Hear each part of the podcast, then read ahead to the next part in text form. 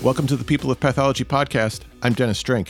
On this podcast, I speak with interesting people in pathology, laboratory medicine, and forensic medicine. Today, we're going to continue our look at cytotechnology with my guest, Taryn Waraksa. On the show, we'll talk about Taryn's advanced certifications in cytotechnology. We'll talk about her work on the ASCP lablogatory, and we'll talk about the growing use of molecular diagnostics in cytology. Then after the show, stay tuned for a preview of our next episode with Dr. Nicole Jackson. Now, here's Taryn Waraksa. All right. Hi, Taryn. Welcome to the show. Hi. Hi, Dennis. Thank you so much for having me. You're a cytotechnologist, and I wanted to start a little bit about your education and how you came to choose cytotechnology as a career. Sure. When I was 4, I had a Fisher Price doctor's bag with like a plastic stethoscope, a cast, a reflex hammer, notepad, Band-Aids, all that stuff. And I would go around diagnosing and treating my parents and their friends and even my cats. And I always wanted to be a pediatrician, then a neonatologist, then a medical examiner. And there was never a career choice outside of the world of like healthcare science. So my parents bought me my first microscope when I was 8, and I put everything on its stage. Hair, sand, food, wet mount slides galore. And I remember all of my science courses, whenever we would have a microscopy module, I would fly through it. I was fully immersed in this magnified world, and I would just ace it. Yet I still wanted to be a doctor, and I still wanted to diagnose and make an impact on patients' lives. So I was taking this elective summer course in histology when a relative of mine was diagnosed with breast cancer over a decade ago. And that's when I recognized that like pathology and laboratory medicine was my specialty. So her sentinel lymph node had both a different morphological picture and immunohistochemical signature than the primary tumor. And I wanted to know why, because her initial core biopsy only showed ductal carcinoma, yet post-lumpectomy, her sentinel node was diagnosed as metastatic lobular. So I'm like, where's the primary tumor? I needed answers, and my family needed answers. Meanwhile, I had majored in biology with a minor in global public health in undergrad at Arcadia University, and I was writing my bachelor's thesis on the role of antidepressants in hippocampal neurogenesis.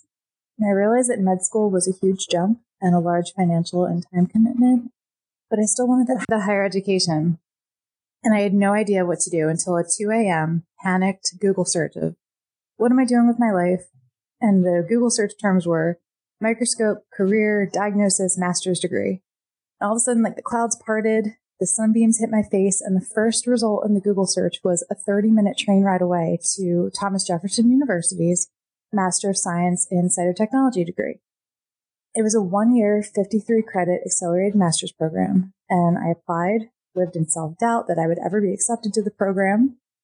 And when I received the acceptance email in the middle of my thesis class, I yelped, I ran over to my advisor, I shared the good news, and I lived with imposter syndrome when I found out that I was one of 6 students in this program.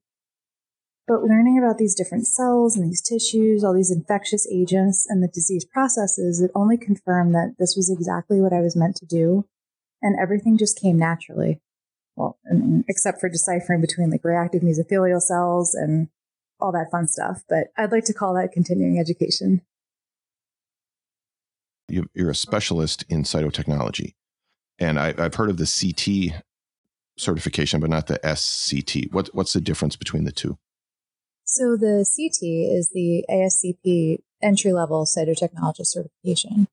Okay. It enables graduates to practice in the field of cytotechnology, and it's not necessarily like a legal requirement, but your employer might require it. And they kind of hire you on the condition that you'll eventually pass the board exam. From what I've seen, it's more commonplace than not. But whether you're a CT or an SCT, you can practice the same job responsibilities because the field's upward mobility comes with experience and on-the-job training. But the SCT certification is for cytotechs with at least 3 years experience as a certified cytotechnologist. And they desire to be recognized as specialists in the field and follow the supervisor or senior level tech track. So I took my specialist certification exactly 3 years after I passed my entry level certification. It just seemed like the next logical step. And I still couldn't believe when the screen said passed when I finally submitted my answers, but my supervisor had been cross-training me to compile all of the monthly and annual QA statistics in our department, prepare the annual budget, perform validation studies on new equipment and techniques, and lead new projects such as our new lab interface system with barcoded specimen tracking. So other than my supervisor, I'm the only specialist in my institution, and I love all those added responsibilities. And I really enjoy the balance between the normal cytotech duties and all the ancillary QA/QC functions of leading. It's kind of funny that with the specialist exam, it was actually easier than the initial cytotech exam for me, but I'm assuming that's just from the experience I acquired in those first 3 years. But the specialist exam focuses on more F&A and lab operations content than the initial exam. So I think the entry-level cytotech had 15% lab ops, and the specialist had like an upward of 40% lab ops. There's a plethora of budget, immunohistochemistry, molecular test questions, all of those ancillary studies that I featured in the graduate level course that I created at Jefferson. So I may or may not have had like a bit of an advantage there. So you have an additional certification with the International Academy of Cytology, and I've actually never heard of this one. Why did you go for this one? Why was that important to you? So, it kind of just seemed like the next logical step here. When I went to the American Society for Cytotechnology annual conference in Puerto Rico in 2019, it was 2 years after my specialist exam, and I, along with 8 other cytotechs attending the conference, decided to apply and sit for this specific comprehensive examination.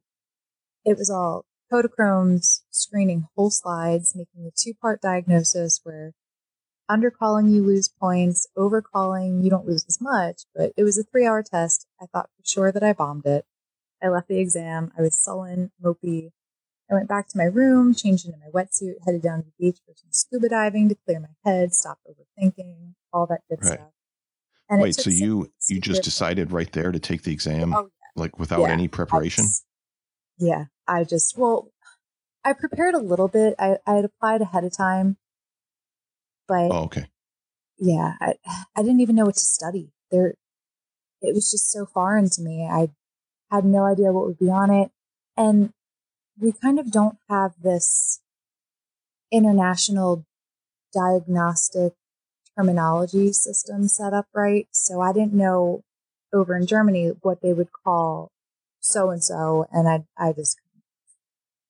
felt like I was going to bomb it, but I just decided to take it anyway because it was important to me. So it took 6 weeks to hear back whether or not I passed, and I was really just sad and frustrated and didn't know what to do.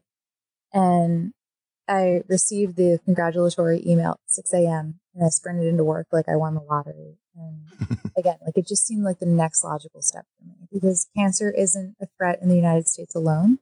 It's worldwide. And almost everyone in the world knows somebody affected by cancer. So to be part of this organization that encourages this international science of cytology, it was a large-scale dream for me. I had first learned about the academy when I was in school, and I kind of put it on the back burner to see where I would go with my career. But it's amazing to have these cytopathologists and cytotechs across the world just working together to achieve this globally uniform platform for cytodiagnostics. Right. So, and this is, you said this is based out of Germany? Yes. Okay. Yeah. And so headquarters is. Okay.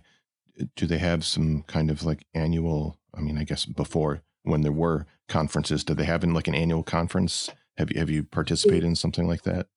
They do. I forget exactly what it's called, but I think it's like the International Congress or something like that. So people from all over the world, cytopathologists and cytotechnologists get together and they convene in, I think it's usually Vienna. Last year, maybe it was in Switzerland. I'm not sure. My cytopathologist director went there. But It's just really fascinating. It's just all over the world. We're just cytotechs and cytopathologists together, just having this common ground. Yeah, that's really cool. Do you have like continuing education credits like you have to do for an ASCP certification? We do. We have to show that we're fully employed. You have to either write some publications.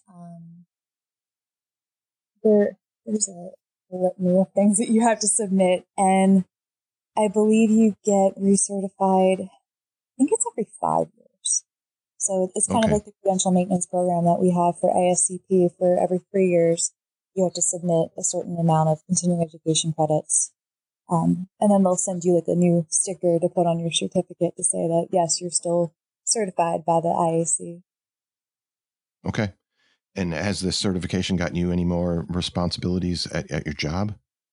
It has. It definitely has. Again, like with all of the QA statistics that I've been doing and now, like leading that CoPath project that we had, it's definitely been opening some doors.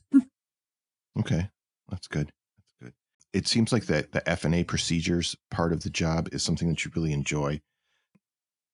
Am I assuming correctly? And if I am, what is it about that you enjoy? What is it that you really like? You are absolutely assuming correctly. I love that patient and care team interaction.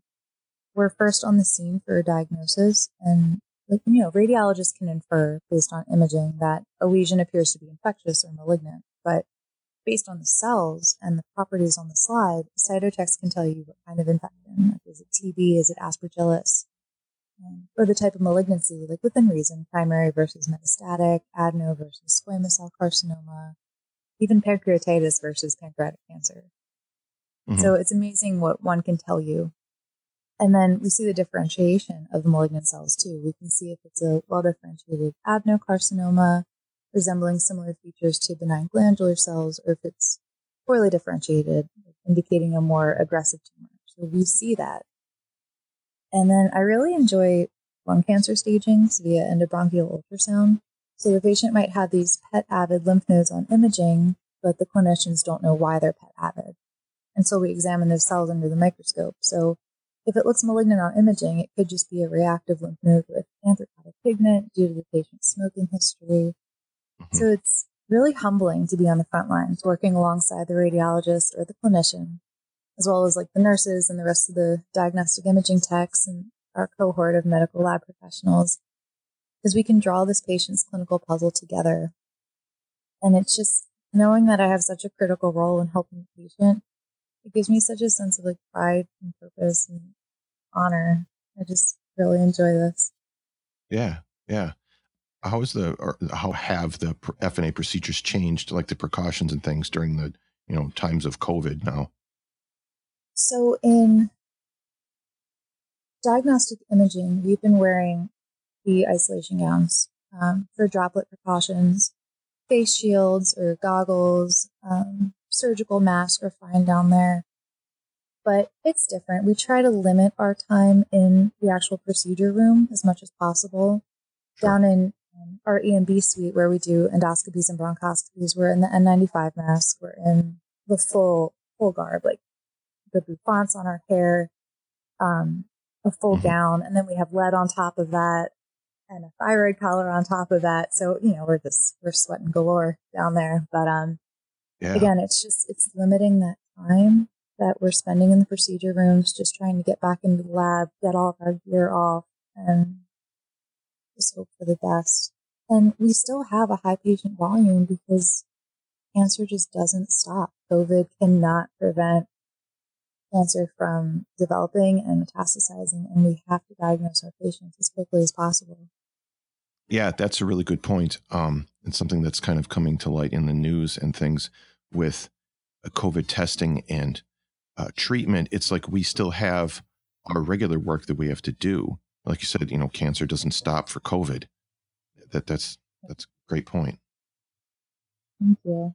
It's something that I think a lot of people forget about when they're, not going through with their annual screenings. They're like, I can put off the mammogram until next year when all of this dies down. But that's not necessarily the truth. Like, you have to stick to what your screening guidelines say, and you have to just put yourself first. Yeah. You have to keep up with your health. Yeah, absolutely.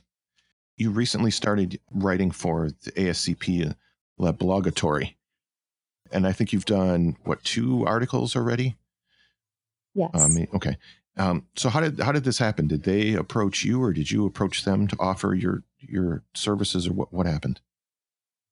So Kelly, the editor of the blog, she reached out to me after the ASCP 40 under 40 press release, and she asked if I'd be interested in being a loblogatory contributor. And without hesitation, I responded yes. I've always enjoyed writing, like, creative narratives. Like, throughout grad school, I was that person that would write poems and lyrics and short stories and stuff. Maybe it's because I'm a lefty, I don't know. But they say that there's both an art and science behind cytopathology, so I guess I was meant for a more creative field. Yeah, so I don't know. It was just kind of amazing that she had asked me. I'm like, of all people, that's amazing. Yeah, I was really thrilled. Yeah. So do you have like a sort of a theme in mind of the articles you're going to write, or is it just sort of whatever strikes you at the time? I do.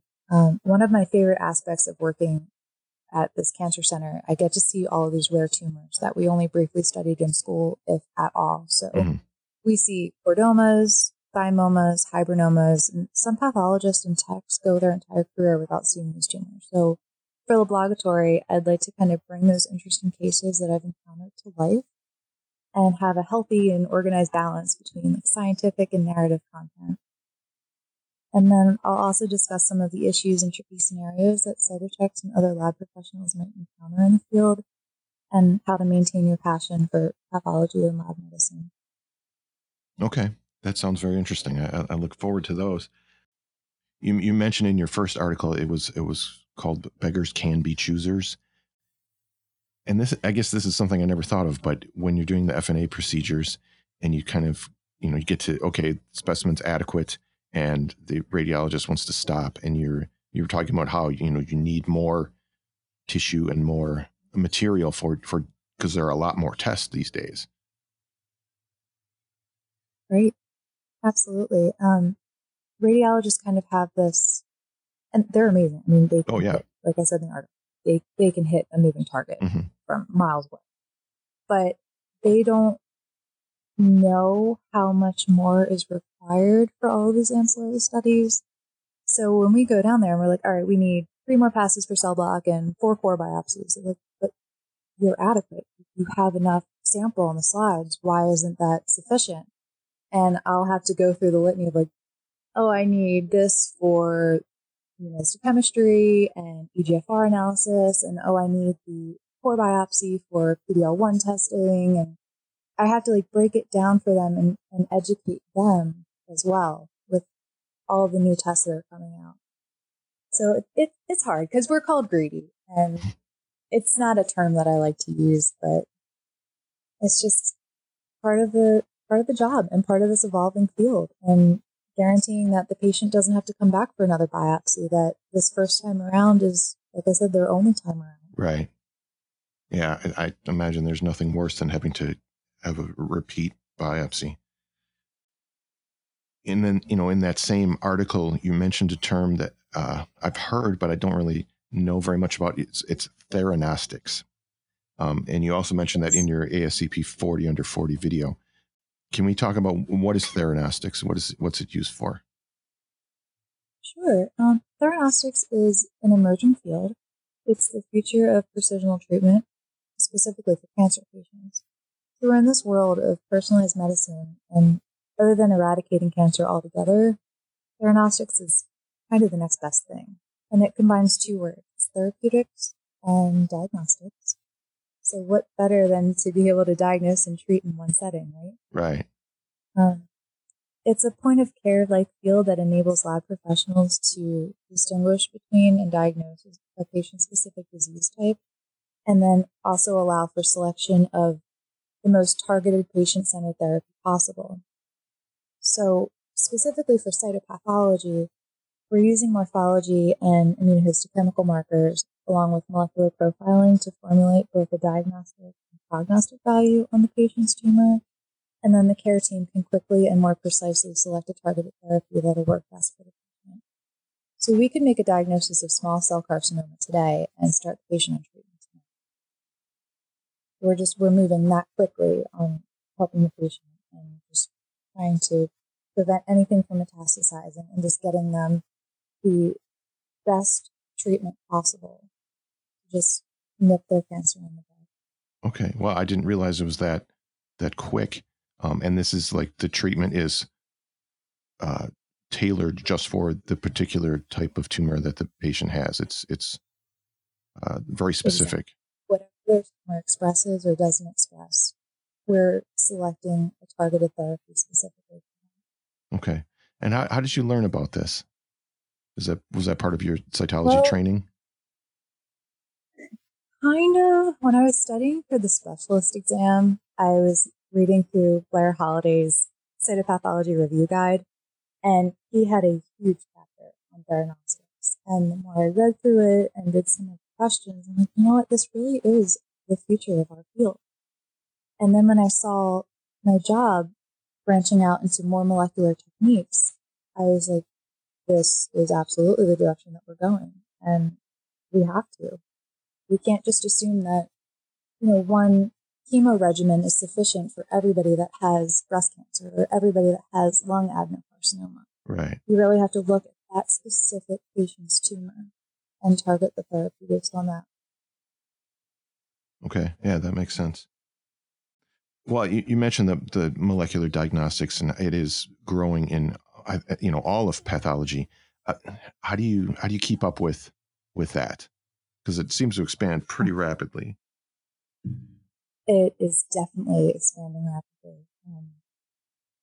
We have a molecular diagnostics lab, and every time a new test comes out, our cytopathologists that also work as molecular pathologists, they kind of keep us informed of like, hey, this is this new test. When you go on an FNA, this is what we'll need. This is how much you'll need for cell block, how many core biopsies you should obtain. So it's kind of nice to have that inside knowledge. But for fine needle aspirations, like the tissue cell block, Initially it was reserved for immunohistochemistry, diagnostics, and prognostics only. But now we're using cell block tissue for EGFR analysis on lung biopsies with non-small cell lung cancer. So as more and more of these molecular tests are approved for cell block tissue rather than core biopsy and section tissue, we can rely on minimally invasive procedures to diagnose, stage, and treat patients, going back to that topic of theranostics. Right. So another really fascinating point is the feasibility of obtaining whole or intact cells from smears, not just cell block sections, because the smears will contain 100% of the DNA content because that cell is still whole and intact, whereas the histology section might only contain 50 to 70% of the DNA content because it's a section of tissue. Uh-huh. So we can essentially do more with less if the specimen's tumor-rich in cytology. So they can take the cells directly off of a smear? Yes, that is one of the latest techniques. We personally don't do it at Fox Chase Cancer Center. I'm waiting until we do because that will help our yield tremendously. Sure. Do you need, you mentioned that, that you work with the cytopathologist as far as how much material you need. Is it different for different organ types or different cancer types? It can vary. Lung cancers, we typically always obtain an FNA and a core. We typically save the core for the molecular tests. Okay. But breast cancer, it's pretty much the same thing. We can do ELPR HER2 on the FNA and then reserve the core biopsy for oncotyping. Okay.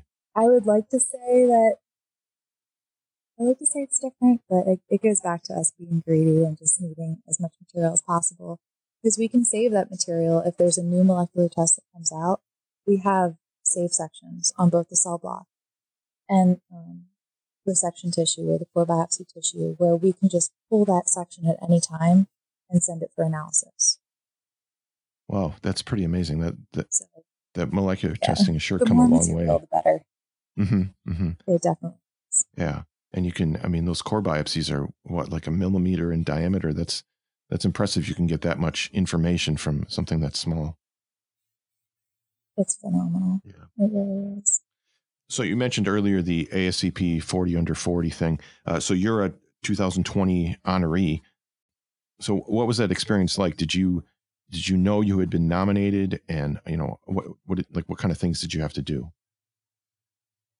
Oh my gosh. So when I applied, I showed one of our PAs at Fox Chase, Janelle Fabian. She's a 2018 40 under 40 honoree. Oh yeah, I know her. I showed her my application. You do? Yeah. Mm-hmm. Oh my gosh, she's amazing. Yeah, she's really, really cool. Yeah, she's our lead PA, and she's a rock star. Like, I'll go to her for everything. I love that you know her. That's amazing. Yeah. I showed her my application, and I asked her, I was like, do you think I stand a chance with all of these people? And she said yes. So I submitted the application, and I waited 8 weeks, and I checked my email far too often for a yay or a nay. Uh-huh. And I was just, I think I just have that self-doubt, like imposter syndrome. I really do. I just kept thinking, like, no, it's a nay, it's not going to happen. But when I got that acceptance or that congratulatory email, I went to my employer, and I showed my supervisor, I showed my medical director. I was like, you can't tell anybody, but I lost my mind. I couldn't believe this happened. And from the clinicians to the staff that I work with, they read the employer's email blast with my press release, and then my alma mater, Jefferson, they interviewed me for their Get My Job Spotlight on Cytotechnology article. Oh yeah, I saw that. And it's just been, bringing my career as a cytotech and then this entire field of cytotechnology to light. It's just, it really has opened so many doors for me. And then all of the daily voting for the top 5 by my family, my friends, colleagues, they just showed such immense support for my career and my field and for ASCP. Yeah. And now being a monthly contributor for the Blogatory and being a guest on your podcast, the opportunities are limitless. Right. Yeah. Yeah, that's very great. You know, congratulations on that. That's a really cool honor. Thank you so much. I'm still on cloud 9 that this happened. I bet, being the only cytotech on the list. Oh, I didn't realize that. Wow, that must feel really good. Yeah, like very, very good. It's just, I always believe that if you find your dream career and you just pursue your passions, there's no ceiling. Mm-hmm. And now with this recognition, there's a great deal of truth behind that. Yeah, no, I absolutely agree. So I think you mentioned a little bit about this earlier, but the patient contact that the cytotechnologists get, I think it's important. And, you know, there's a lot of the lab personnel, we don't get a lot of recognition because we normally don't have patient contact and this connection that cytotechnologists have with the patients. Do you think that's important? Do you think it helps raise awareness about the lab? Yes, but with a bit of a caveat. So I think it depends on the cytotech, because some techs prefer that private lab setting where the specimens are predominantly GYN samples or pap smears and fluid cytology, and especially the more introverted techs where they can still save lives without that potentially awkward interaction with a patient or a care team member. There's also flexibility for those techs that they don't have to be on call or work within hospital business hours. But then those cytotechs that are more introverted and crave that direct care team and patient interaction, then absolutely yes, I feel like they have to have some patient contact. Like, I know that I thrive on rapid on-site evaluations because I love that first responder feeling. Mm-hmm. And there's a few institutions where fellows and pathologists attend the FNAs rather than the cytotechs. But for those techs that want to attend biopsies, I think there should kind of be a hybrid option to allow for that. After all, we're trained in identifying any kind of cellular abnormality, and we screen everything before sending the case, like specifically non-GYNs and abnormal GYNs, to the pathologist. So our eyes are the foremost diagnostic tool, and we serve as the primary screeners, finding those, you know, most representative cells for the pathologist to make the final diagnosis. And as far as making people aware of us in the lab, I do. I enjoy putting a face to the name and a story to the cells. There are still a few patients who think that cytology means psychology. Oh, really? And I quickly pat in the butt when I see the fear on the patient's face. I'm like, oh, no, I promise I'm not from there. And I always make it clear that I'm also not there to draw any blood, because there is an assumption that all lab people are phlebotomists. Sure. And yeah. It's interesting. Don't worry. I'm not here. I'm not Dracula.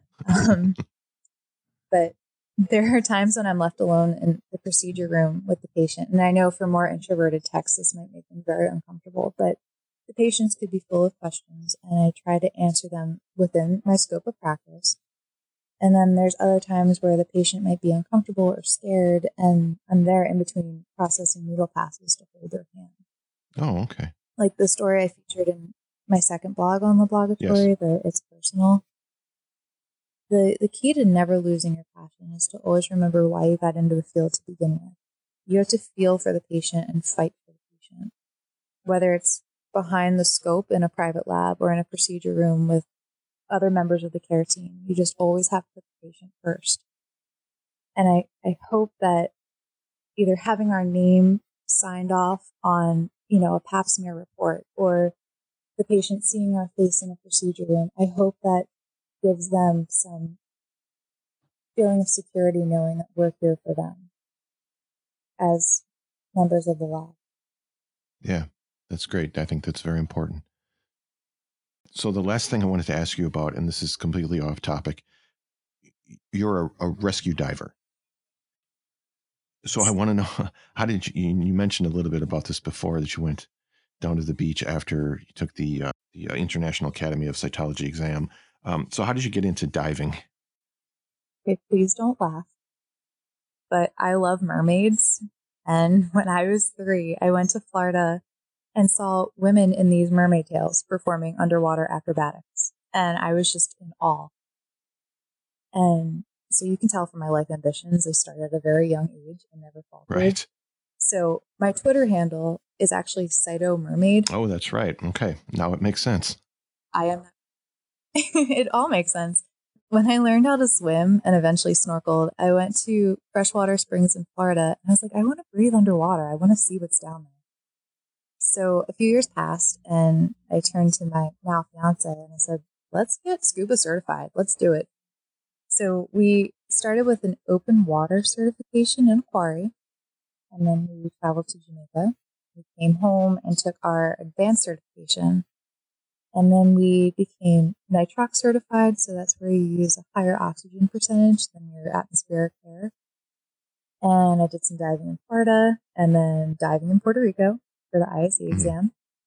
And last summer we wanted to be safer and more responsible divers. So we took the rescue diver certification and then got an additional emergency oxygen provider cert.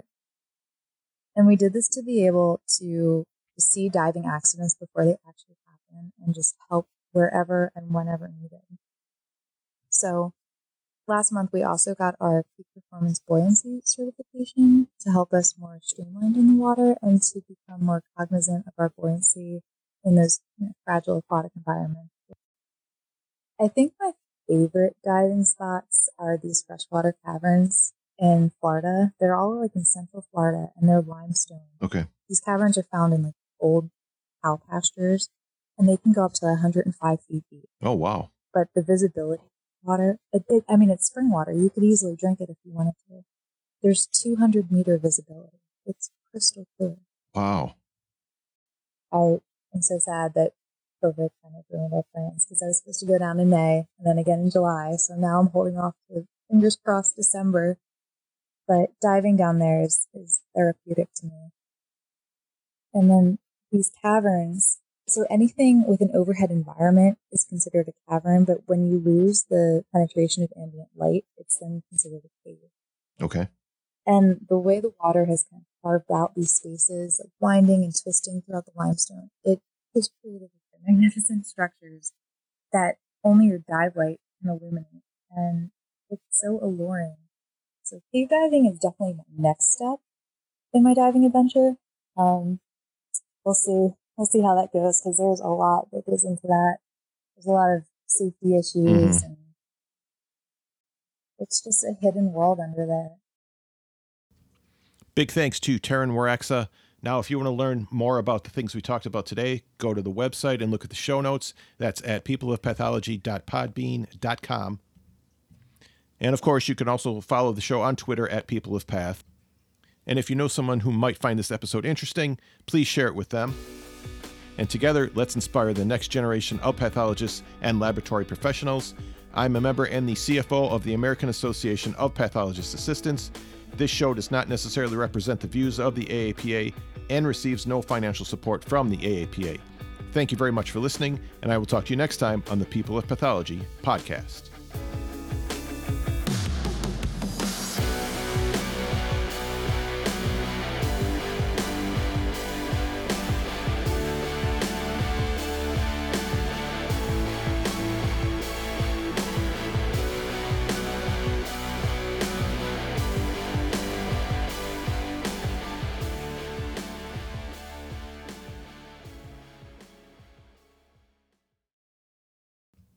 And now, here's a preview of our next episode with Dr. Nicole Jackson.